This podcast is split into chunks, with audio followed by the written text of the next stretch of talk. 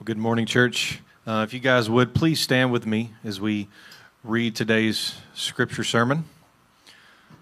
Today is going to be coming, we're continuing in Colossians chapter 3. Today is going to be Colossians 3, verses 12 through 17. If you would, read along with me with the scripture that's on the screen. Put on then, as chosen ones, holy and beloved, compassionate hearts, kindness, humility, meekness, and patience, bearing with one another, and if one has a complaint against another, forgiving each other, as the Lord has forgiven you, so you also must forgive. And above all these, put on love, which binds everything together in perfect harmony. And let the peace of Christ rule in your hearts, to which indeed you are called in one body, and be thankful. Let the word of Christ dwell in you richly, teaching and admonishing one another in all wisdom, singing psalms and hymns and spiritual songs with thankfulness in your hearts to God. And whatever you do, in work or deed, do everything in the name of the Lord Jesus, giving thanks to God the Father through him. This is the word of God. Let us pray. Lord Jesus, thank you for the blessed opportunity you've given us here today to gather as your adopted children, to hear your truth, to sing songs of praise to you, to pray to you, Lord, and acknowledge our 100% dependence upon you for everything. Lord, thank you that you called us to yourselves, that you call us holy and beloved. And Lord, give us the wisdom and strength that we need to have the compassionate hearts, kindness, humility, meekness that you speak about in this passage today. Lord, open our hearts and our minds to your truth. If there be any lies that we are believing of this world that are clouding out the truth of what you say, let them be removed. Give us loving, confessing, repentant hearts, Lord, to turn to you and live for you in the way that pleases you. Thank you, Lord. Strengthen us as we hear your word today. Amen.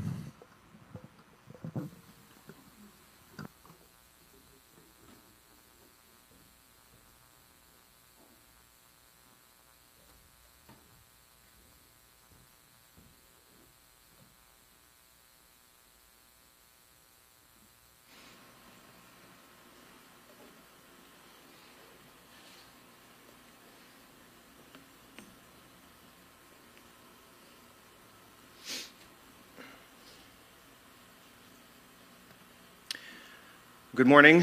My name is Matt. I'm the pastor here at the church, one of several leaders. We have last week one of our elder candidates, a pastor in training of sorts, Stuart McGinnis, preached for us from the beginning of this chapter. I'm very thankful, and I hope you are too, for his faithful and hard, deliberate work in preaching God's word. We are in the book of Colossians. This is a New Testament book, so if you have your Bible, if you have one, you can turn to the right side of your Bible, closer to the end, and that's where you're going to find the book of Colossians. This is a letter that the Apostle Paul, a special and uniquely called minister, a messenger from God, wrote to a church in a town called Colossae. He didn't know many of these people personally. He knew some of them, but he is writing this letter because their pastors traveled all the way to Rome, where Paul is under house arrest, and he's come to say, my people keep on hearing, and they're being told all these lies, all these false gospels. They're being encouraged and expected to engage in extra-religious things. They're being called to participate in mysticism and philosophical paradigms and structures and systems. They're being told that if they don't believe these extra things and participate in these other cultures, then they aren't really right with God, that they aren't really Christians. And this breaks Paul's heart, rightly so. And so he's writing a letter to serve a church that's under attack from lies, because these lies have an effect. What you believe determines how you live. What you believe about God determines how you live your life, and specifically where you will end up in the next life. And so we pick up in Colossians chapter 3 to discover, hopefully today, the main point what I'm trying to distill for you, which is this, that we, the church, we are new, cross-formed people repeating our thanks with everything we do. That's who we are. We are cross-formed. We are formed We are made by the cross. See, God biologically knit you together in your mother's womb. At some point, it seems at conception, the Lord God Almighty assigned to you a personhood, a soul. Whether or not he's got some sort of bank account of souls that have just been waiting to be applied to a body, or whether or not he establishes and creates your soul anew at that moment, brand new, out of nowhere, at the moment of your conception, your Christianity, your eternal life is formed. It's born at conception at the cross of Jesus Christ and his resurrection. We are a cross-born people. We're new. We're not better people. We are new people. And we're marked as a people who are just repeating over and over and over again our thanks to this God with everything that we do, with everything in our lives. That's the main point. And from Colossians chapter 1 all the way to verse 17, there are two different selves. There are two different selves in this passage. There is a self that died with Christ on the cross. That's Colossians chapter 3 through 11. Paul says that you have, since therefore you have died with Christ. There is a person, the person you were naturally born as. Your nature, your personhood that you were born as is a naturally born sinner, a naturally born rebel and opponent of God, a thief of his glory, someone who's trying to take his place on the throne as God over your life and perhaps in some ways over other people's lives. And there's a second self. There is a self that Christ on the cross died to bring to life. There is a you that had to die on the cross with Christ, and now there is a new you that Christ died on the cross to bring to life. That's today's passage. Paul is going to use some language that you just heard in Blake's reading, that we're to put on something. We're to put on an identity, like clothing. He's using that sort of language. It's a new identity. This is a new person who, Paul states, is chosen by God. This person is holy and beloved, he says in verse 12. The old person of verses 5 through 11, that person isn't holy. They're not different. That's what the word holy means. It means different, set apart. Set apart. That person is not set apart. That person is not different. That person is just like every other fallen, sinful human being. Whether God will or ever will choose them, this person rejects his choice. This person doesn't choose God. And this old person, this head and heart posture of this sort of person, the natural born you and me, it results in words and actions that are described in the previous sermon in verses 3 through 11 as sexually immoral, impure, having evil desires. And they're all summed up by the idolatry, the false God-worshipping of covetousness. What is covetousness, Paul says? What is covetousness? To covet is to sinfully want something different or more than what God has wisely and kindly seen fit to give to you. It's to sinfully believe that I'm the best judge of what I need and what I deserve, and not God. Covetousness is sinfully distrusting God, distrusting him, questioning him, and therefore judging him. To covet is to accuse God of sinning against me regarding what he's given to me or taken from me or is withholding from me. It's to judge him. Coveting is essentially the first demonstrable sin that mankind exhibits, one of the first that we exhibit when Satan comes in the form of a serpent in the garden to Eve, and he tells her, he says, listen, that tree over there, it's good. There's nothing wrong with that tree. Is that true or false? God said, don't eat that tree. Is it because the tree's bad? No, the tree's good. Nothing wrong with the tree. But God said, don't eat of it. And Satan goes, God is holding something back from you, Eve. that you ought to have. He positions himself as creator and father, and he says he loves you, but there's something good that your father is holding back from you that you deserve. You can't trust him. Satan is constantly trying to adopt God's children away from God the Father. You don't need him. You come hang out with me. Come spend time with me. I'll be a better dad because I'll give you the things that you think you deserve, that you ought to have. Covetousness is idolatry because in this posture, it's idolatry because in this posture, you dethrone Jesus as Lord of your life and you take his place now. And this leads us to believe this old person that Jesus has to die on the cross and drag with him for this person to die. This person, man, they end up believing that other people, other human beings exist to make much of me, according to my lordly expectations and requirements, my preferences, my philosophies, my viewpoints.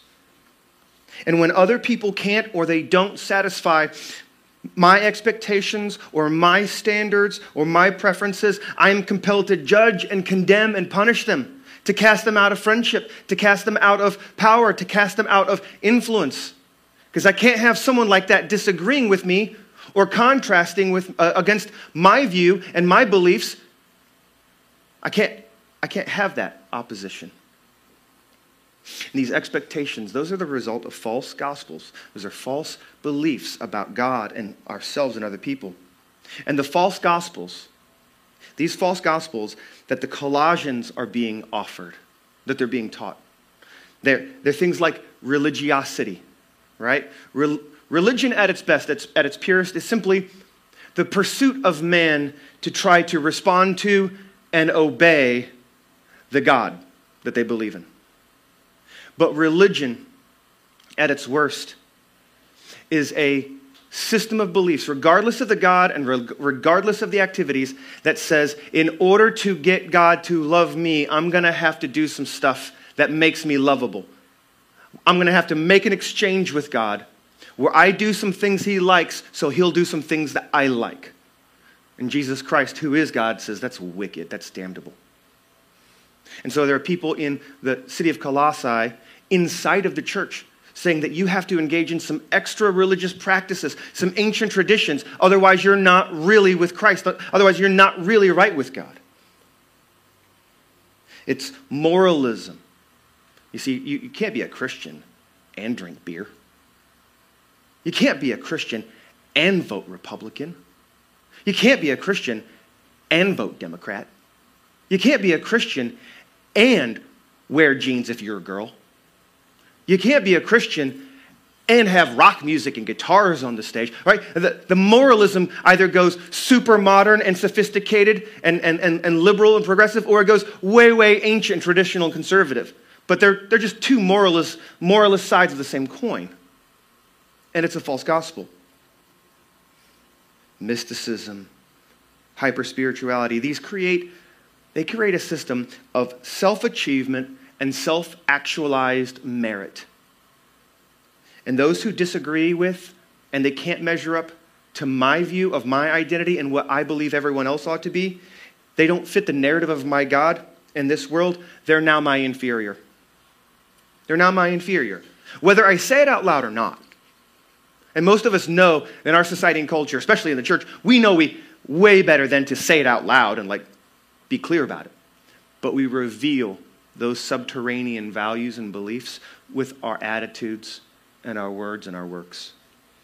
We dehumanize and we sin against other people because we're now in the position of God.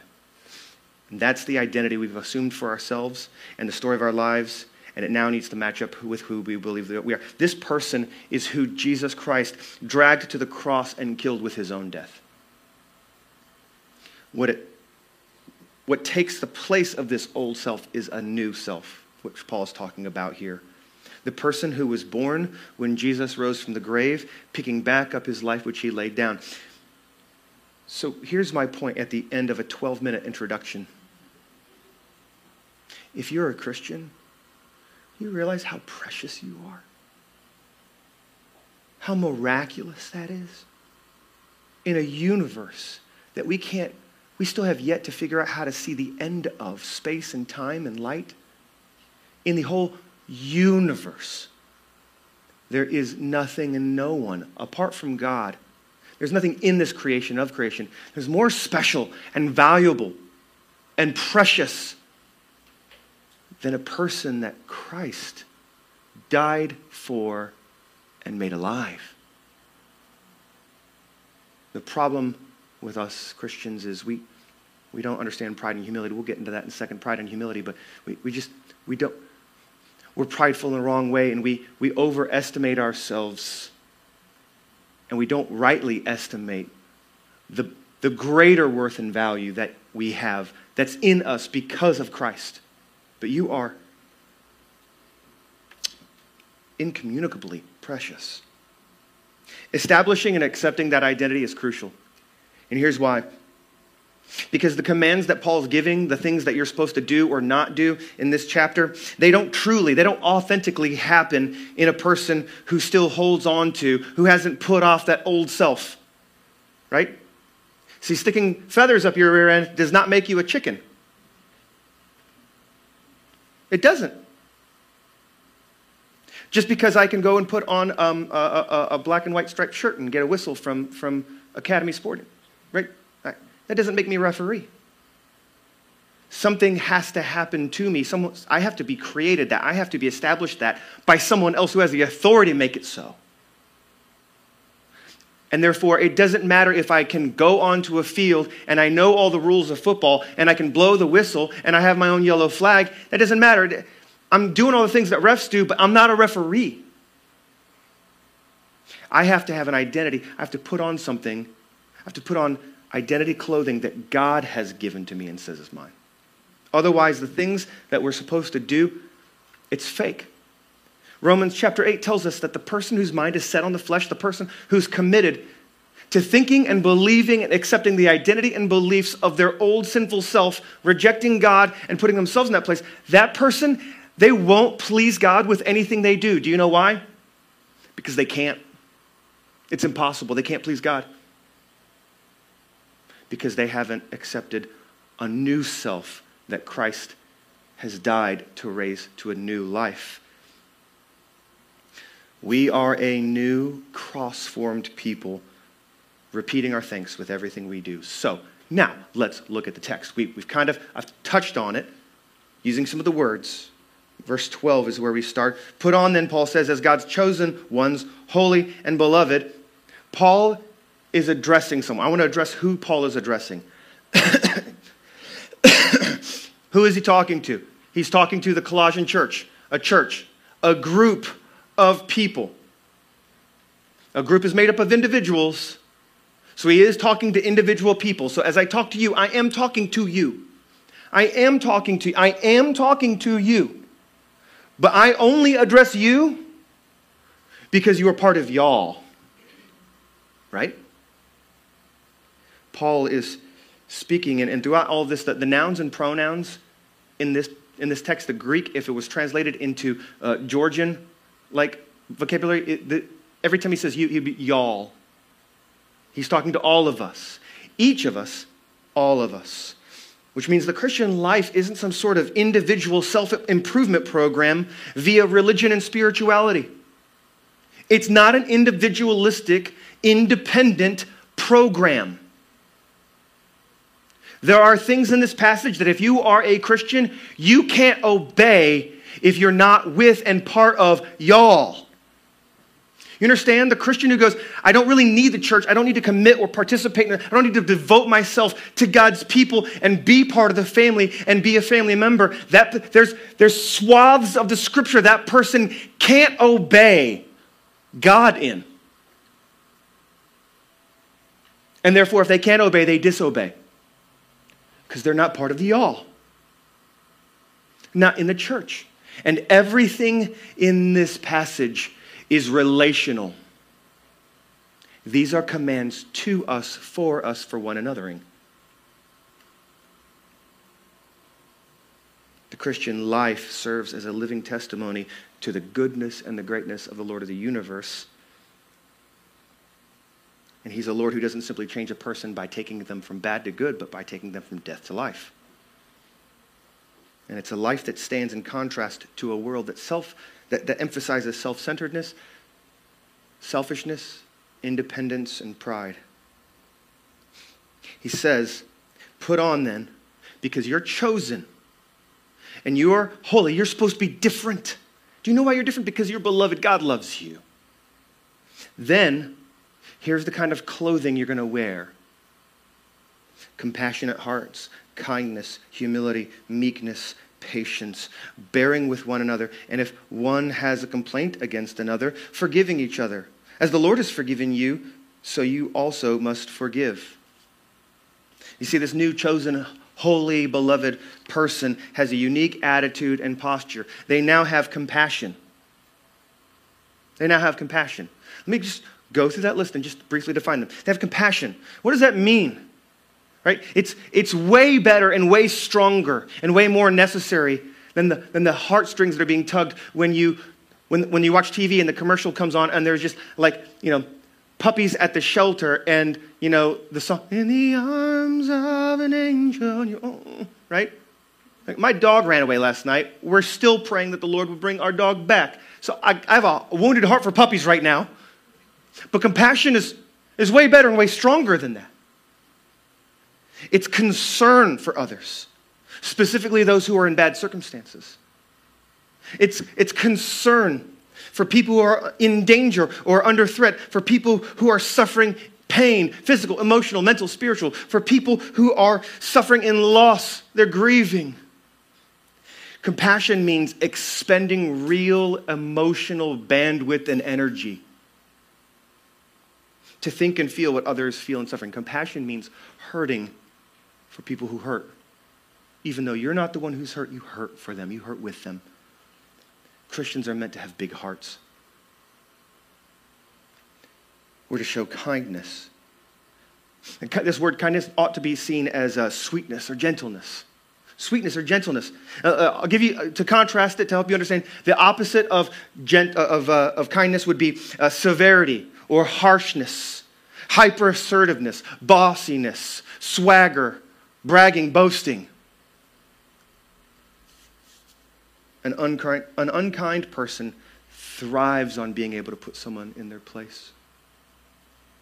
They love to make the TikToks where they show themselves to be a Karen and a special kind of non-gentle person, non-kind person. They love to make the TikToks where they record the Karens so that we can all hate the Karens. You watch those, it's just Karen hate porn for us on TikTok, on Facebook.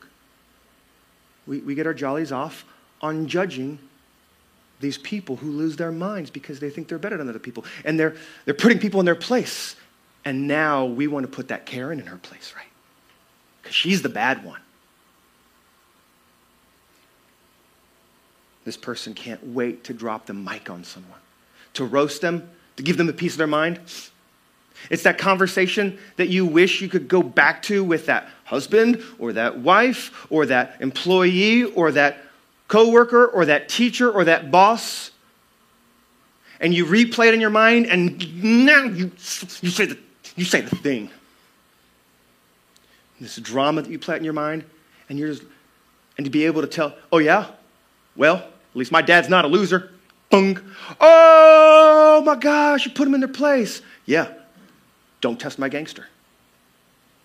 There are people who love this, and I think that's an American societal dream many of us appreciate or maybe even aspire to. This person believes they gain power and approval by making other people seem smaller. Kindness does not want that. They demonstrate humility. Well, I mean, each of these could be a sermon. Tim Keller, there's a pastor up in New York City. He says that humility isn't thinking less of yourself, but instead it's thinking of yourself less and thinking about other people more. I'll say it again for those of you who would like to write that or tweet that or Facebook that. Humility isn't thinking less of yourself. Instead, it's thinking of yourself less. Humility tells the truth about who I am. So it doesn't make the error of lying. It doesn't make the error of lying about myself and saying I'm scum, I'm the worst, I'm trash. That's a lie. And it doesn't also go the other way, to the other extreme, by telling a lie of flattery, inflating and building up who I am to be bigger or better or stronger or wiser or braver than I really am. Christian humility tells two truths at the same time. It says, I am a filthy, defiled, and defiling sinner, and I'm no better than any other sinner. And the other truth is, I am a clean, pure, chosen, holy, beloved child of God. And in his grace and mercy, he accepts me. And he says, I'm beloved and holy. And I'm no more deserving of that than any other sinner who could receive that grace. Christians, we are to put on meekness. We're to be meek. All right, so when I was in high school, I heard this phrase sometimes in my youth group. Everyone would say this phrase like it was like the greatest, like they just came up with this tweet in the first place before there ever was. Hey, man, y'all know that meek ain't weak, right? Well, that's true. Meekness is not weakness. In fact, meekness is immense strength under control. That's what meekness is. This is the Father who is a lion. A father who has strength and bravery. He can take a punch to the face. He can take a cut to the body. But he can be ferocious and tear apart the enemies that might threaten his wife or his kids or those he loves.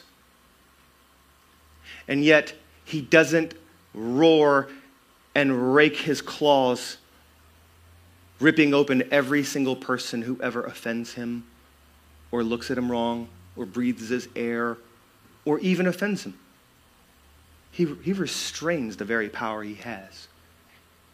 How can he do that? Because he's compassionate, and he's kind, and he's humble. It's the mother who is also a bear.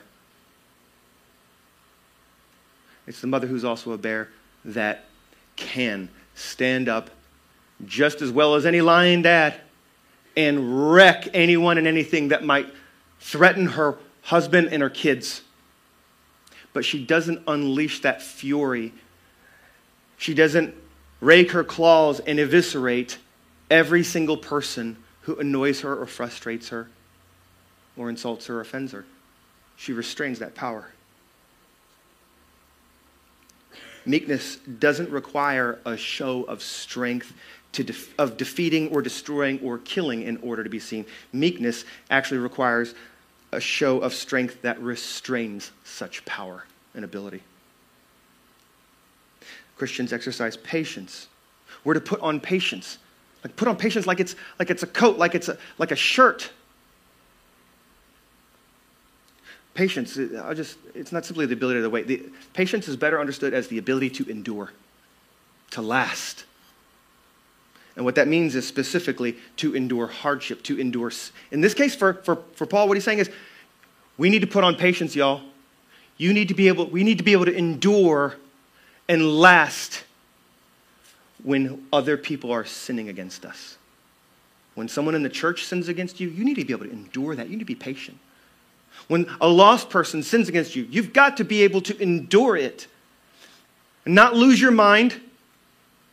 Take off your meekness cap and punch them in the face and then be very unkind and roast them and drop the mic and be super prideful and not humble and have no concern or compassion for how stupid they look for having annoyed you or sinned against you. No, no, no. Instead, we endure, we stick, we stay with Christ in this new personhood that he's given us. It's the same endurance of God where he withholds his just wrath against those, us, who sin against him. And it's the same endurance that we need in order to withhold our fury and our just vengeance against those who really do sin against us. To not give someone what they deserve.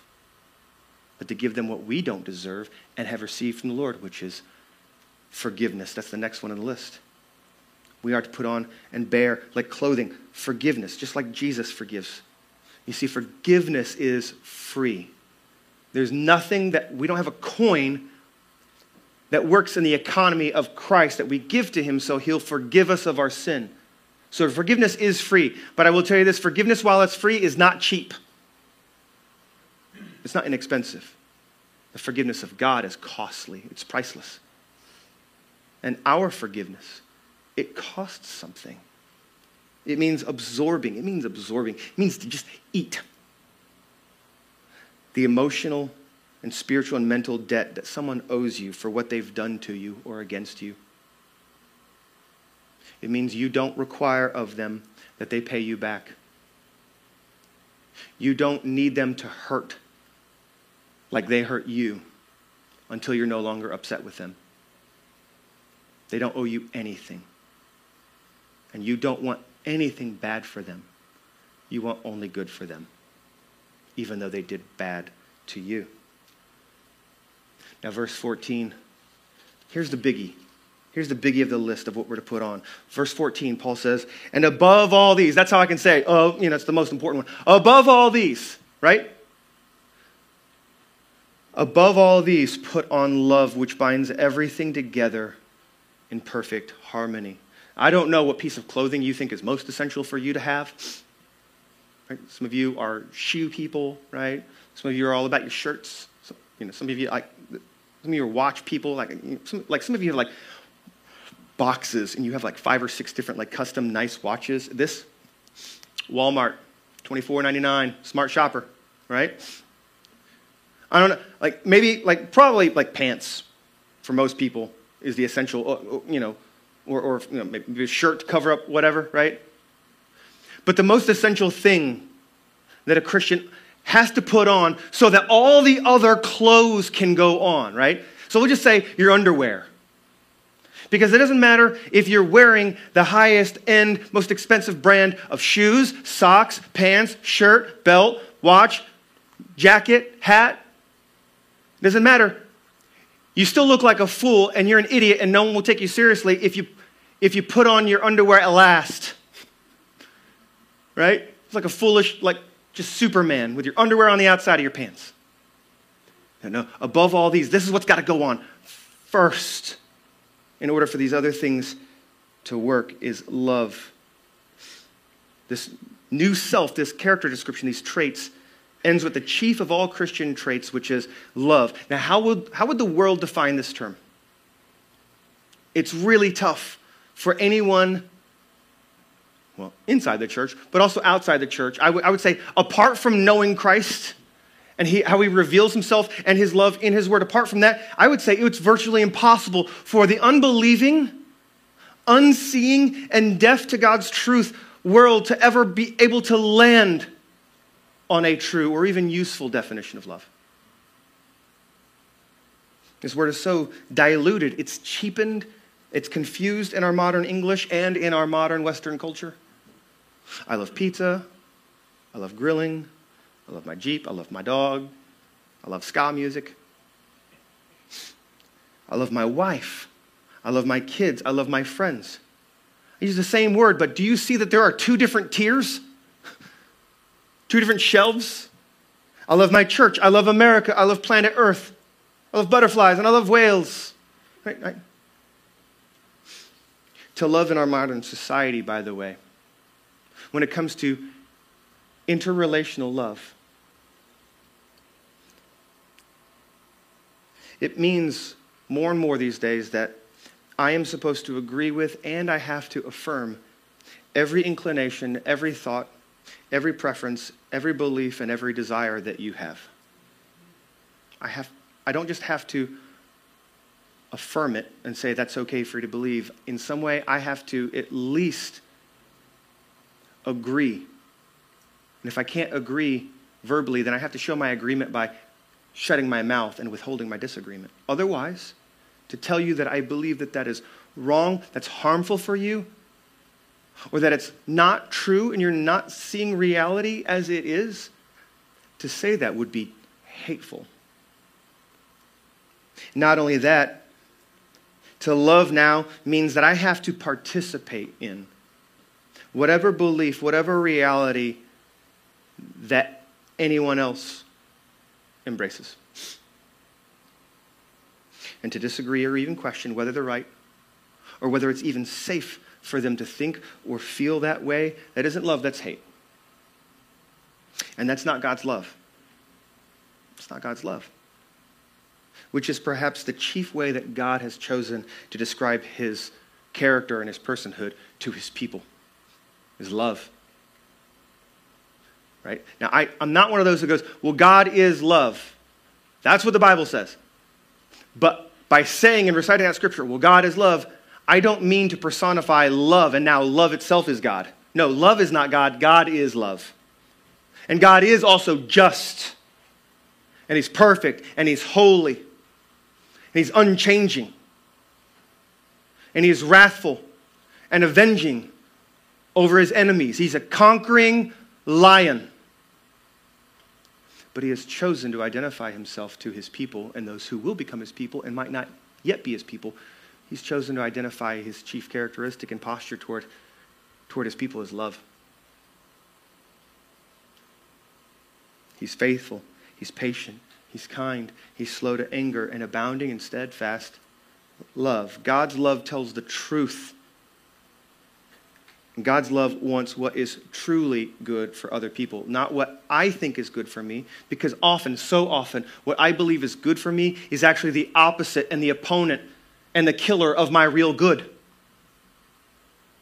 Because what I want, can we be real? Like, if it's a safe place in the church for you to confess and be real, it needs to be for me, right? So cool. All right, so I'll be the first middle schooler to cross the dance floor at the middle school dance and start dancing. Maybe some of the rest of you will join us, right?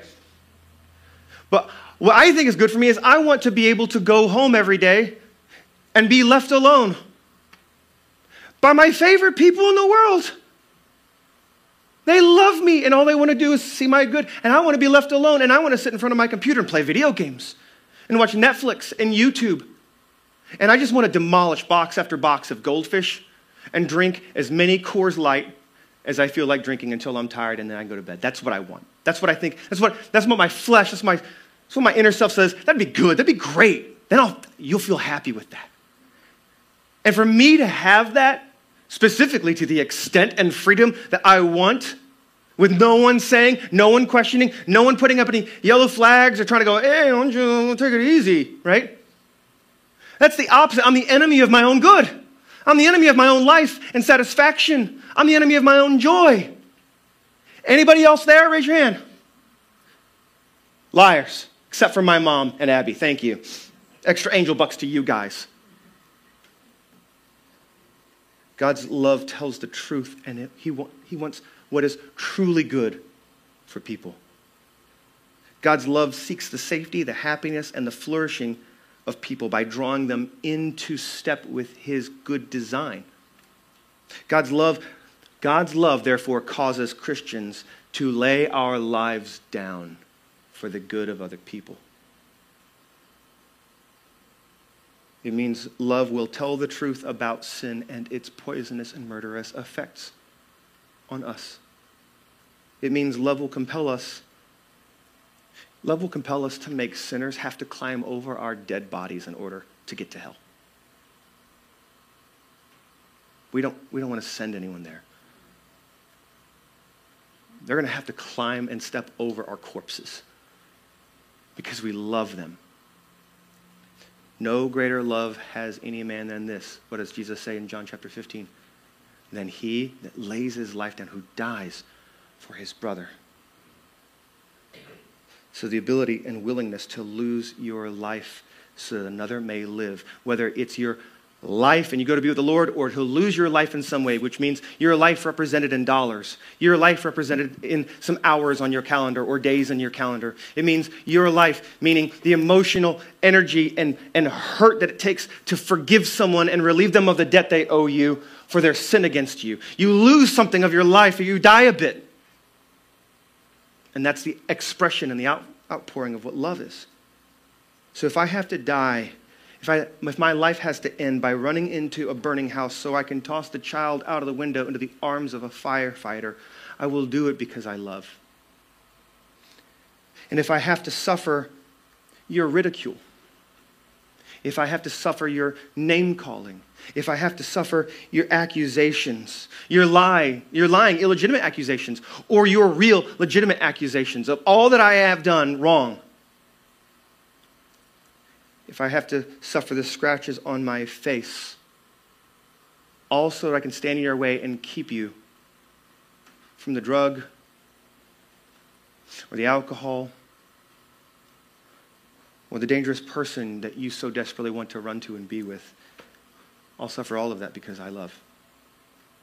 And if I have to suffer the social rejection, if I have to suffer the loss of status or my employment or the public disrespect and dishonor, all so that at least someone will tell you the truth that might dismantle the lies of Satan, which are poisoning you and putting you on the expressway to hell and separating you from God, well, then I'll do it only because I love.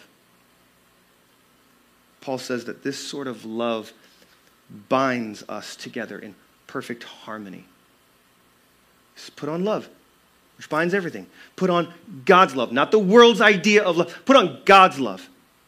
And let's stop gasping in surprise and clutching our pearls. When what the world does is when they see our love, they call it hate. Jesus himself says in the Bible, there will come a day when people will kill you believing they are doing service to God. Because we love them.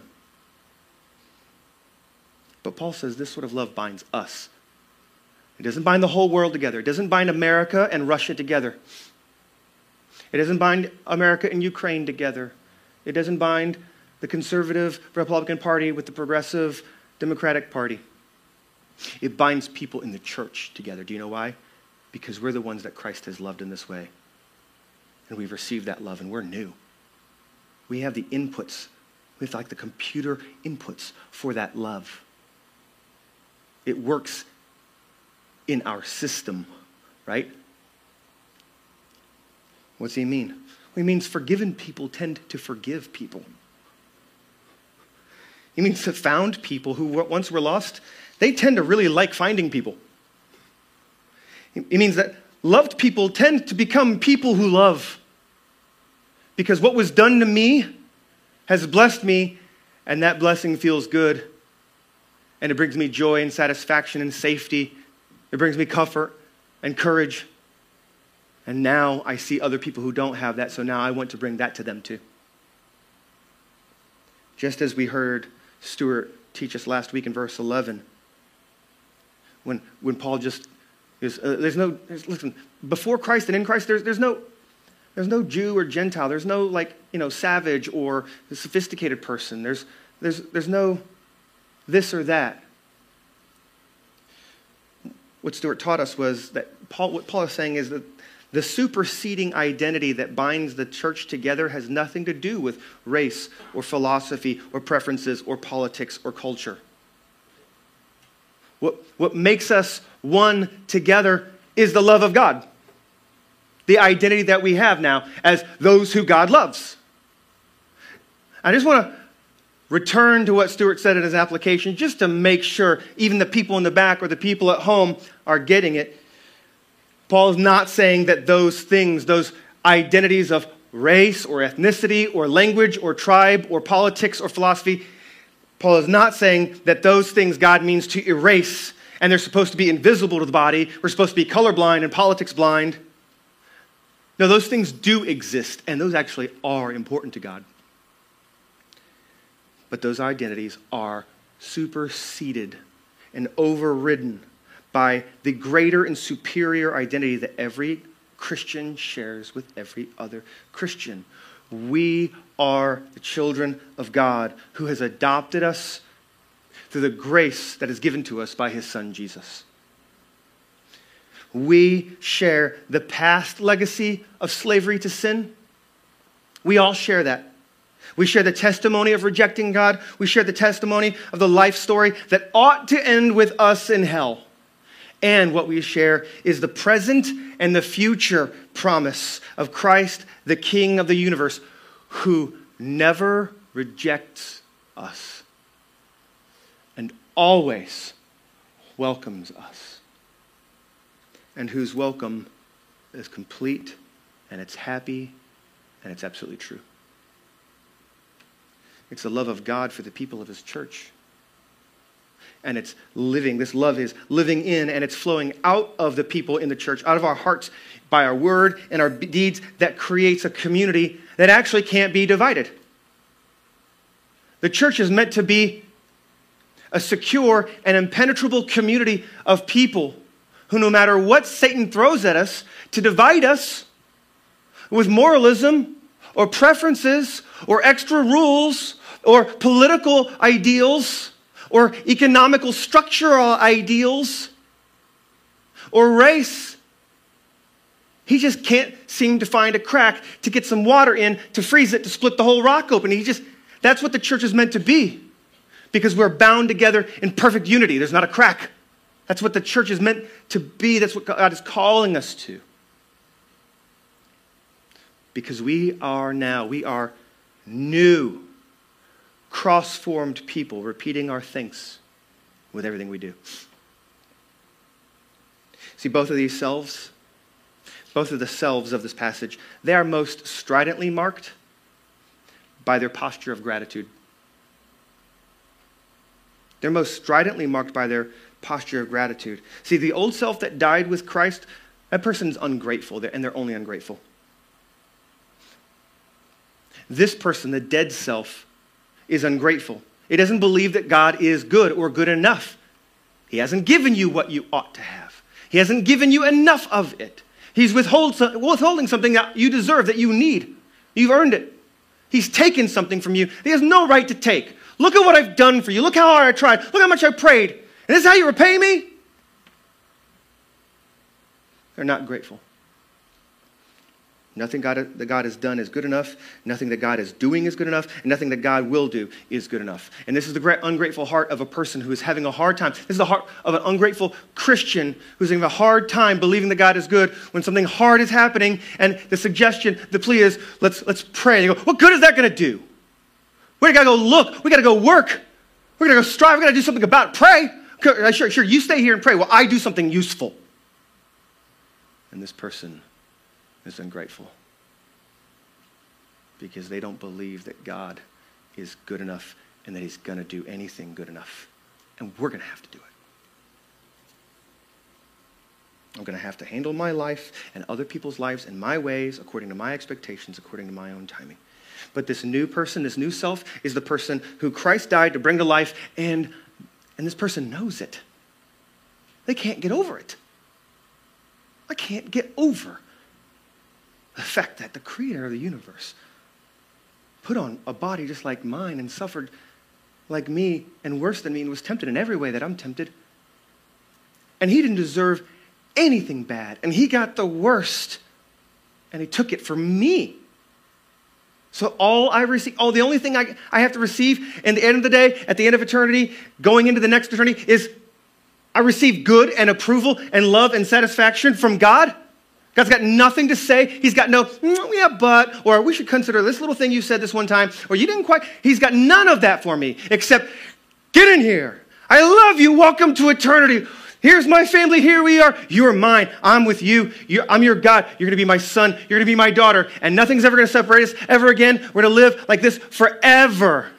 I love you. I can't get over that. The new self can't get over that. They know it and they remember it. And you know what they do? They repeat it. You see, we are most ungrateful when we are most forgetful. You know this to be true if you are a parent and have had a Christmas day. Right?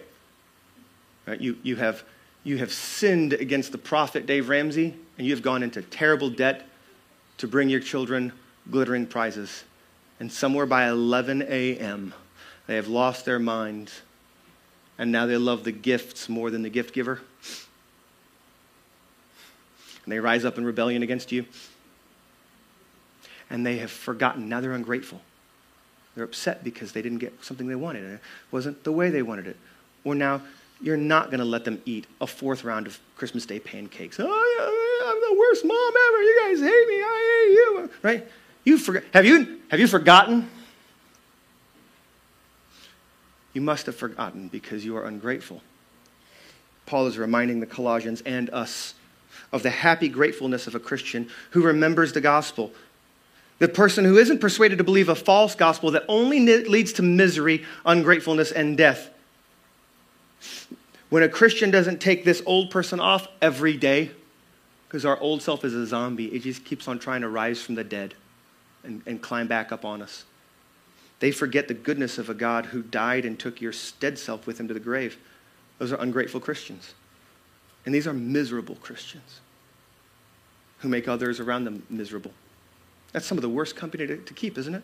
An ungrateful person, a complaining person, a whiny person, a dissatisfied person. Now, why this talk of thankfulness? Because it's the fruit of all these new person traits. It's the fruit. It comes only to a certain person, only to a certain group, and it's the church. We, y'all, are new, cross-formed people who repeat our thanks with everything we do. So I got three kind of final points, and they're just going to take us to these last three verses. We ought to be thankful that the peace of Christ rules us. We ought to be thankful that the peace of Christ rules us. See, the world, our current world, our modern American Western society, automatically equates that authority is wicked, authority is bad, authority is evil. Everyone in authority is suspect because all authority is bad, and no one should have any authority, because the belief is that authority means superiority, and therefore, if they're in authority, I'm supposed to submit. Phooey on that, because submission means I'm inferior. No, I'm very special and unique. If I wanted to and put my mind to it, my elementary school taught me that I could be president, right? All of us are created equal. And I'm going to pull from the great theologian Joe Rogan. That's not true, because I've met Shaq, and he and I are barely the same thing, okay? To get my picture with Shaq, I would look like a toddler on my first day of T-ball next to his dad. We're barely the same thing.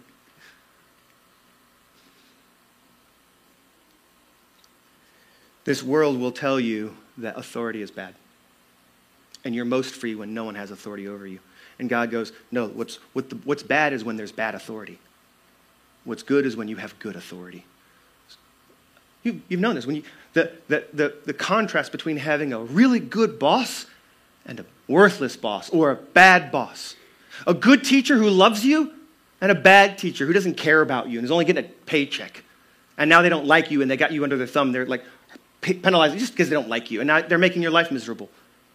The problem isn't authority. The problem is wicked and sinful and fallen authority. So be thankful that that the peace of Christ rules you. You do have a ruler. 15.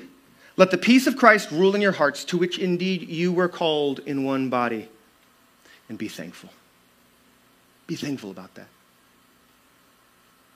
What is this peace of Christ, which is supposed to rule, like have authority over us? It's supposed to be this peace is supposed to be like guiding us and leading us and showing us what kind of thoughts we ought to encourage and stay in, what kind of emotions and feelings we ought to embrace and give way to, and what kind of words and actions and attitudes and postures we ought to engage in, right? This thing is supposed to rule us like a king, a good king. What is it? It's the peace of Christ. The peace of Christ is soul rest. It's soul rest. It's confidence. It's courage. It's a clarity of thought and feeling. And it's security. It's security most definitely in your heart. It's security in knowing and believing what is true in spite of all of the plausible lies that are out there and in here. We aren't meant to be a people who are paralyzed in fear from the chaos, from the shifting winds and the towering waves of a stormy, angry, selfish, violent world of lies, of false gospels that are far too innumerable.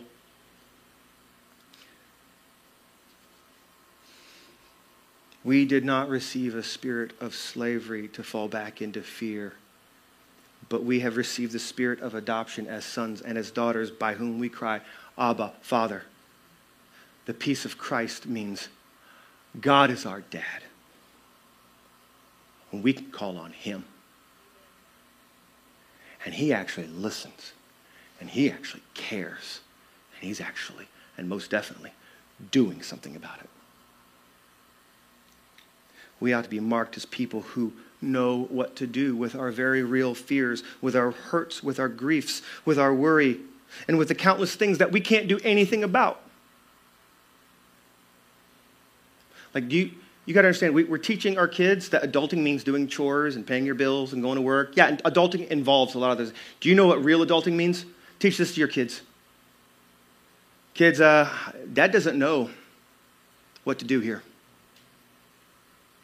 I'm not sure we can do anything about this one. We got some stuff we're going to try, but this looks like something that God's going to have to work out. He's either going to show us something soon that we don't know, or he's going to bring someone in who can help this and fix this. He's going to bring the money in that can pay for this. I don't know what to do, but I'm your dad. I'm an adult. I have the peace of Christ. I'm a Christian. I have the peace of Christ ruling me. So you know what? I'm a good dad. I know what to do about not knowing what to do. I have the spirit of adoption as a son. I go to my Father. Let's pray, kids. Let's pray. Let's ask God to untie this knot that we don't have the fingers to untie. We ought to be marked as people who know who we take all these things to and who we can trust to care about them and work righteousness and justice for the good of those whom he loves. Second of the last 3 points, be thankful that the word of Christ dwells in you. You have access. You have the inheritance of God's peace now. And you have the word of Christ dwelling in you. Verse 16, Paul says, let the word of Christ dwell in you richly, which implies what? That the word of Christ might not dwell in you richly. It might not be dwelling in you richly right now. But it can. It ought to, and it can. He says, let the word of Christ dwell in you richly. And then he doesn't add a list of other things. He's actually telling you how the word of Christ gets into you to dwell richly. Do you see how that works? Look at the verse.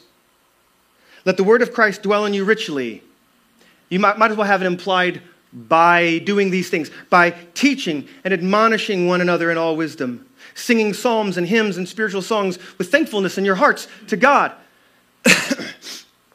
How great is it that we have the one God who actually talks? He's not made of clay or metal or wood. We have the one God who talks. The God who talks to us, and he wants us to talk to each other and tell our brothers and sister what Dad said. Because my brother he's forgetting right now, and he's ungrateful, and he's in danger, and the peace of Christ is not ruling him. He's being ruled by false lies and gospels. He's in danger, and I have compassion for him. I hurt for him. You know what? I'm willing to love him and maybe even have him accuse me of trying to hurt him or attack him by telling him he's in sin, but I love him. I'll let him do that to me because I don't want him out of step with Christ and in step with Satan because I love him. We're to live lives that repeat with our every word and our every deed, with our every sermon and our every song, with every prayer, with every time we take communion. We are to repeat with every meal that we share and the discussions around that food. We are to repeat with every fire pit that we sit around, with every burden that we bear with one another, with every text and phone call, with every celebration. We are to repeat and repeat and repeat and repeat to one another with everything in our lives, not only on Sunday, which is holy, but on all days, which for a Christian are now holy because the Lord is the Lord of all of them. We are to repeat to one another the wisdom and goodness of God which has been lavished upon us. Repeat it and repeat it and repeat it. Don't you think that gets boring? Well, A, no, and B, even if it could be, guess what? Satan's repeating. He doesn't get tired of repeating and repeating and repeating. The world and its fallen systems and false gospels, they do not flag nor do they fail in repeating to you over and over and over those truths and beliefs which make us new, and they bring us all the joys of this passage.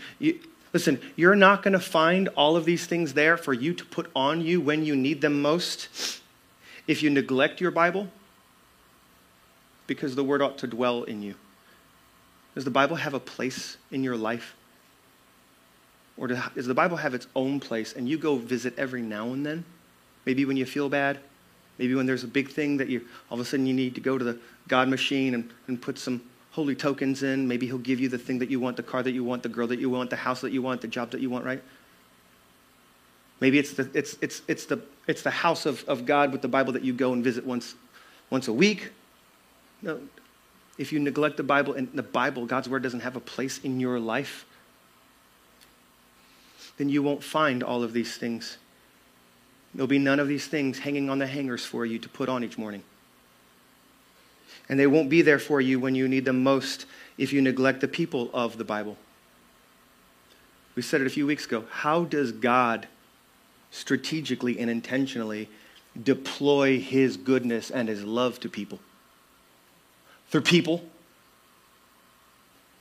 There's a reason that some of us are so feeble, so weak, so sad, so distracted, so dissatisfied, so confused, so tired. Some of us even potentially so sick, so starving. Because the word of God, which is the bread of life, is on the table gathering mold. And you're not even at the table which the family has set for you to come and eat the meal. Because you believe it's not necessary and it's not crucial. It's not vital to you to be with the people of the word. You'll be naked, and all you have to put on is your old clothes of your old self. You see, there are 168 hours in every week. There are 168 hours in every week. Who are you around? Who are you listening to? Who is influencing you? Who are the people? What are the organizations? What are the channels that are influencing you on repeat? What wisdom are they teaching and admonishing you that you ought to believe? What identity are they encouraging, if not demanding, that you put on? What traits are you expected to participate in? What are the songs of your 168 hours each week that get stuck in your head, and then they get rooted in your heart, and then they start determining the way you live and the way you treat other people? Does this result in a more thankful person? Does this result in a person who is being reminded, and it's becoming more and more difficult for you to get over? Wow, the gospel of Jesus Christ. What? From me? Are those people and their voices increasing your love for God and for others? Are they bringing you the peace of God? Are you being ruled now more and more by the peace of connectivity with God the Father because of who you're listening to? We're to do it with everything. Be thankful that God can make perfect use of everything you do. Final point, and we'll close. Be thankful that God can make perfect use of everything you do. Verse 17, whatever you do, in word and deed, do everything in the name of the Lord Jesus, giving thanks to God the Father through him. Your Father in heaven is not merely able to take everything that you do or say with your life, strong or weak, victorious or failing, healthy or sick, brave or cowardly, righteously or even sinfully. God not only can make use of that, I want you to understand he is happy to make use of your life. He takes that life of yours and he makes it mean something for his glory and your good. Maybe not your good now, but your eternal good. And now is very, very short. Oh, look, now just passed. Oh, no, another now just passed. Oh, another now just passed. And some of you have been worrying about something today that's going to show up today. Guess what? It's a now. That's real. It's not even mist that disappears. Eternity, that's way longer. And God, he receives even your feeblest works and words, and he employs them for eternal victory in ways that you will never see, nor will you ever understand until you go and meet God your Father at his throne and you sit in his lap and he goes, "Hey kiddo, I want to show you something." Some of us are worried about that day where we meet God and we're going to have to give an account for our lives. Is he going to play a movie of all my worst moments, of all the things that no one ever saw? Because it's not just a screen of like what I did in college or what I did, after school in the car with my boyfriend or girlfriend. Blah, blah. It could be a screen of all my thoughts and all my feelings and all the things I imagined and played out. You don't have to worry about that. You know why? That movie got played at Christ's trial. That movie got played at Christ's trial. The movie that gets played now is Christ says, when you enter, he goes, "Come here. Good job. Good job. Well done. A good and faithful servant, friend." What are you talking about? What are you talking about? What about Jerry? Jerry? I just saw you 20 minutes ago tell him to depart from you because you never knew him. He's in hell. And I spent my whole life evangelizing him, and I prayed for him, and I tried to convince him. And the more I did it, the further away from you he got. I wrecked it. And God goes, I said good and faithful servant, not good and successful servant. Salvation is of me. It belongs to me. But I saw what you did. It didn't work. I'm not requiring it to work. I'm requiring you to work, to obey me, which means you've got to believe me and trust me that it's the best thing and right thing. I saw every time that Jerry made fun of you. I saw every time that he mocked you. I saw each and every person he started spreading gossip and rumors. I saw it when he and the friend group kicked you out and called you a Bible beater and a holy roller and a righteous fuddy-duddy, right? They made the meme, and it's Ned Flanders' body, but it's your face from The Simpsons, right? I saw all of that. And you kept praying for him and loving him. Well, what about your dad? Oh, my dad, like, estranged, and we didn't talk for years, and I hated him, and he abused me, and then, yeah, but what about that last day? Yeah, sure, I went to the hospital, and I sat next to him. And he couldn't even hear me. He was in a coma. He died that evening. Yeah, let's play that one. And you prayed. It was more crying and sobbing and face melting than praying. It was, oh yeah, but I translate all of that perfectly. I know exactly what was behind all of that. I saw that. I heard that. Good job. And all of the boring things and mundane things and things that don't seem all that special or powerful, habitual things like going to work or making your kid a sandwich or picking up your husband's socks, even though you told a billion times to please pick them up. And this is my love language, picking up your socks, right? And every time you did that, and every time you were compassionate and kind, and it wasn't big and it wasn't explosive and no one made a Facebook post about you or called the news to get a video. No. God sees everything. And Paul says, whatever you do in word or deed, do everything in the name of the Lord Jesus, believing that Jesus is the one who takes happy meals and feeds thousands with them. What will he do today with your word, with your action, as you are now thinking, I do this as a Christian. I do this in the name of the Lord. I do this to represent him, whether it's boring or surprising and exciting, because he's happy to make it. You have no idea. Just like heaven, Now I'm just going way over time. I don't care. Really don't care. This is the least I've preached in 3 months, okay? So you gotta give me that one. All right, so heaven, cool. Paradises, yeah. Mansions, cool. Getting to play golf with Moses every day for eternity, yay. That's, think about having the first portion of your 1,000 years where God sits there and gets to tell you and take you through every moment in your life where he's in it and working and bringing about good and bearing fruit that you never knew was getting born until you showed up here. And every day, he's bringing someone else in the kingdom here who's going to spend eternity as your brother or your sister in Christ for eternity. And this is Kim. Kim, what are you doing here? What do you mean, what am I doing here?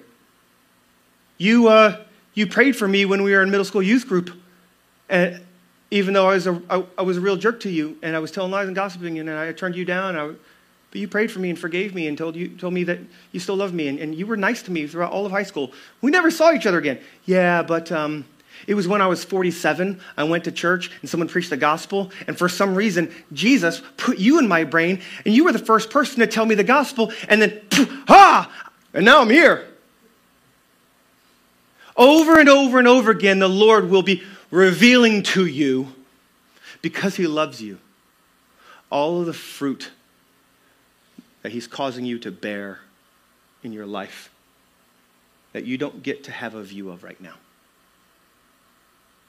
Because you wouldn't be able to bear the weight of that glory and that reward, and you become prideful.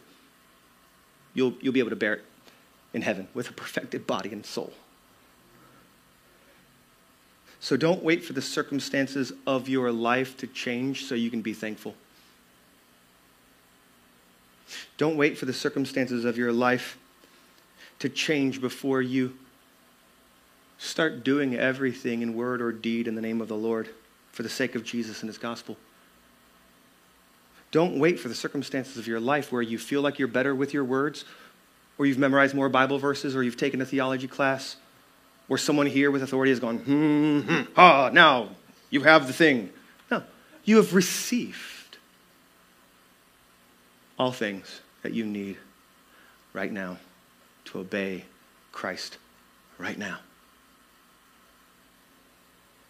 You've got everything you need right now to obey Jesus right now, because you are a new cross-formed person repeating your thanks with everything you do. With everything you do. This is for y'all. It's for you, and for you, and for me, for us, for y'all.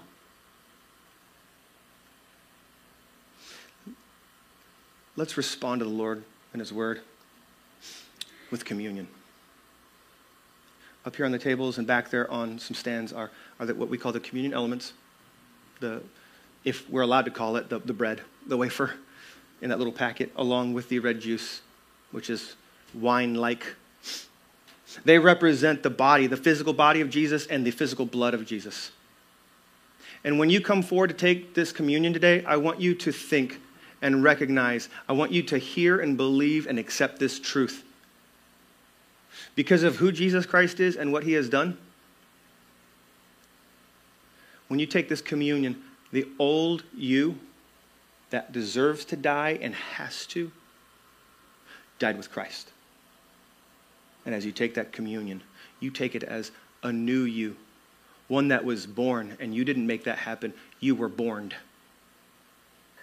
by the work of Christ on the cross and his resurrection. You're new, and you wear different clothing. You're pure and clean. You're chosen and beloved and holy. Before you take that, we're called to confess our sin. If there's bitterness, rivalry, if there's unforgiveness that you have for someone here in the church, whether they're here or not, God calls us to lay those things aside, to forgive them. So before you take this communion, take that to the Lord. Expose that with him, what he already knows. Let the Holy Spirit do some business with you so he can apply to you brand new and freshly anew today the very grace that saved you in the first place. And if that person is here, then you need to go to them Tell them, love them, forgive them, bless them, and then take communion. If you're not a Christian, don't take this communion. This is a family meal. This is for people who are Christians. This is for people who belong to God.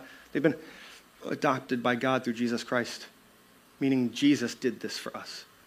And if you're not a Christian, if you come up here and take this as a religious ritual, what you're doing is you're telling God, no, I don't need Jesus to do business for me. I'll just do the business. We'll arrange it. And God goes, well, the only way that you can do business with me and handle your sin is I got to send you to hell. I have to pour out all of this communion symbolism onto you. You have to die. All my wrath has to land on you. I have to shed your blood, and you have to go away. Because we love you, we're asking you, please don't tell God that. Please don't have that conversation with God. But if you are, listen, if you're watching online or if you're here, whether you've been in the church forever, whether you said a prayer a long time ago, maybe someone dunked you underwater or not, if you sincerely believe that God has done something unique and special that has never happened in your life before, but today, all of a sudden, in hearing his word, you believe that you really have received Christ. You really are. Like something happened. I feel absolutely different and new. I think God did something, and I want the honor and privilege to get to serve you and talk with you and love you and perhaps even get to celebrate with you as you share the family meal next Sunday for the first time ever as a Christian. So after I pray, you'll come up, you'll take the elements. You can go anywhere in the room that you feel like you need to be with your community group, with your family. You'll take the elements. You'll do that on your own or in groups. And back in the back of the table, we have our offering table. So we respond and we give to the Lord because he gave to us first. He calls for us as Christians, he calls for us as his people to give the first fruits, the first 10% of what he puts on our hands to give to him. And 10%, 10%, that's a lot. The question is, why would God let me keep 90% of what's his? And so we're going to respond and worship the Lord, and we're going to tell God, and we're going to tell ourselves that Jesus is the master we love and serve and not our money. We'll prove it by killing a little bit of our master and giving it, and our master will now serve our true master, for the kingdom, for his glory, for our good, for our joy. And then we'll continue singing, and we're going to repeat, and we're going to repeat, and we're going to repeat the good and glorious gospel of Jesus Christ. Let me pray for us. Father, thank you for your word, for speaking to us. As new people, we thank you for the newness, that your mercies are new every day, that your beauty and kindness is new every day, whether we feel it or think about it or see it or not. Lord, I pray that you would be kind and merciful again today by making those mercies, your goodness, very real. Help us to never be able to get over the gospel, that we've been made and formed by a cross with a Savior on it. Teach us to repeat over and over and over and never get tired, to neither flag nor fail in repeating to one another the word of God that is to richly dwell in us so that we could all have the peace of Christ ruling our hearts for our good and enjoyment and for your glory, Lord. We pray these things in the name of Jesus Christ. Amen. Love you guys. Thank you.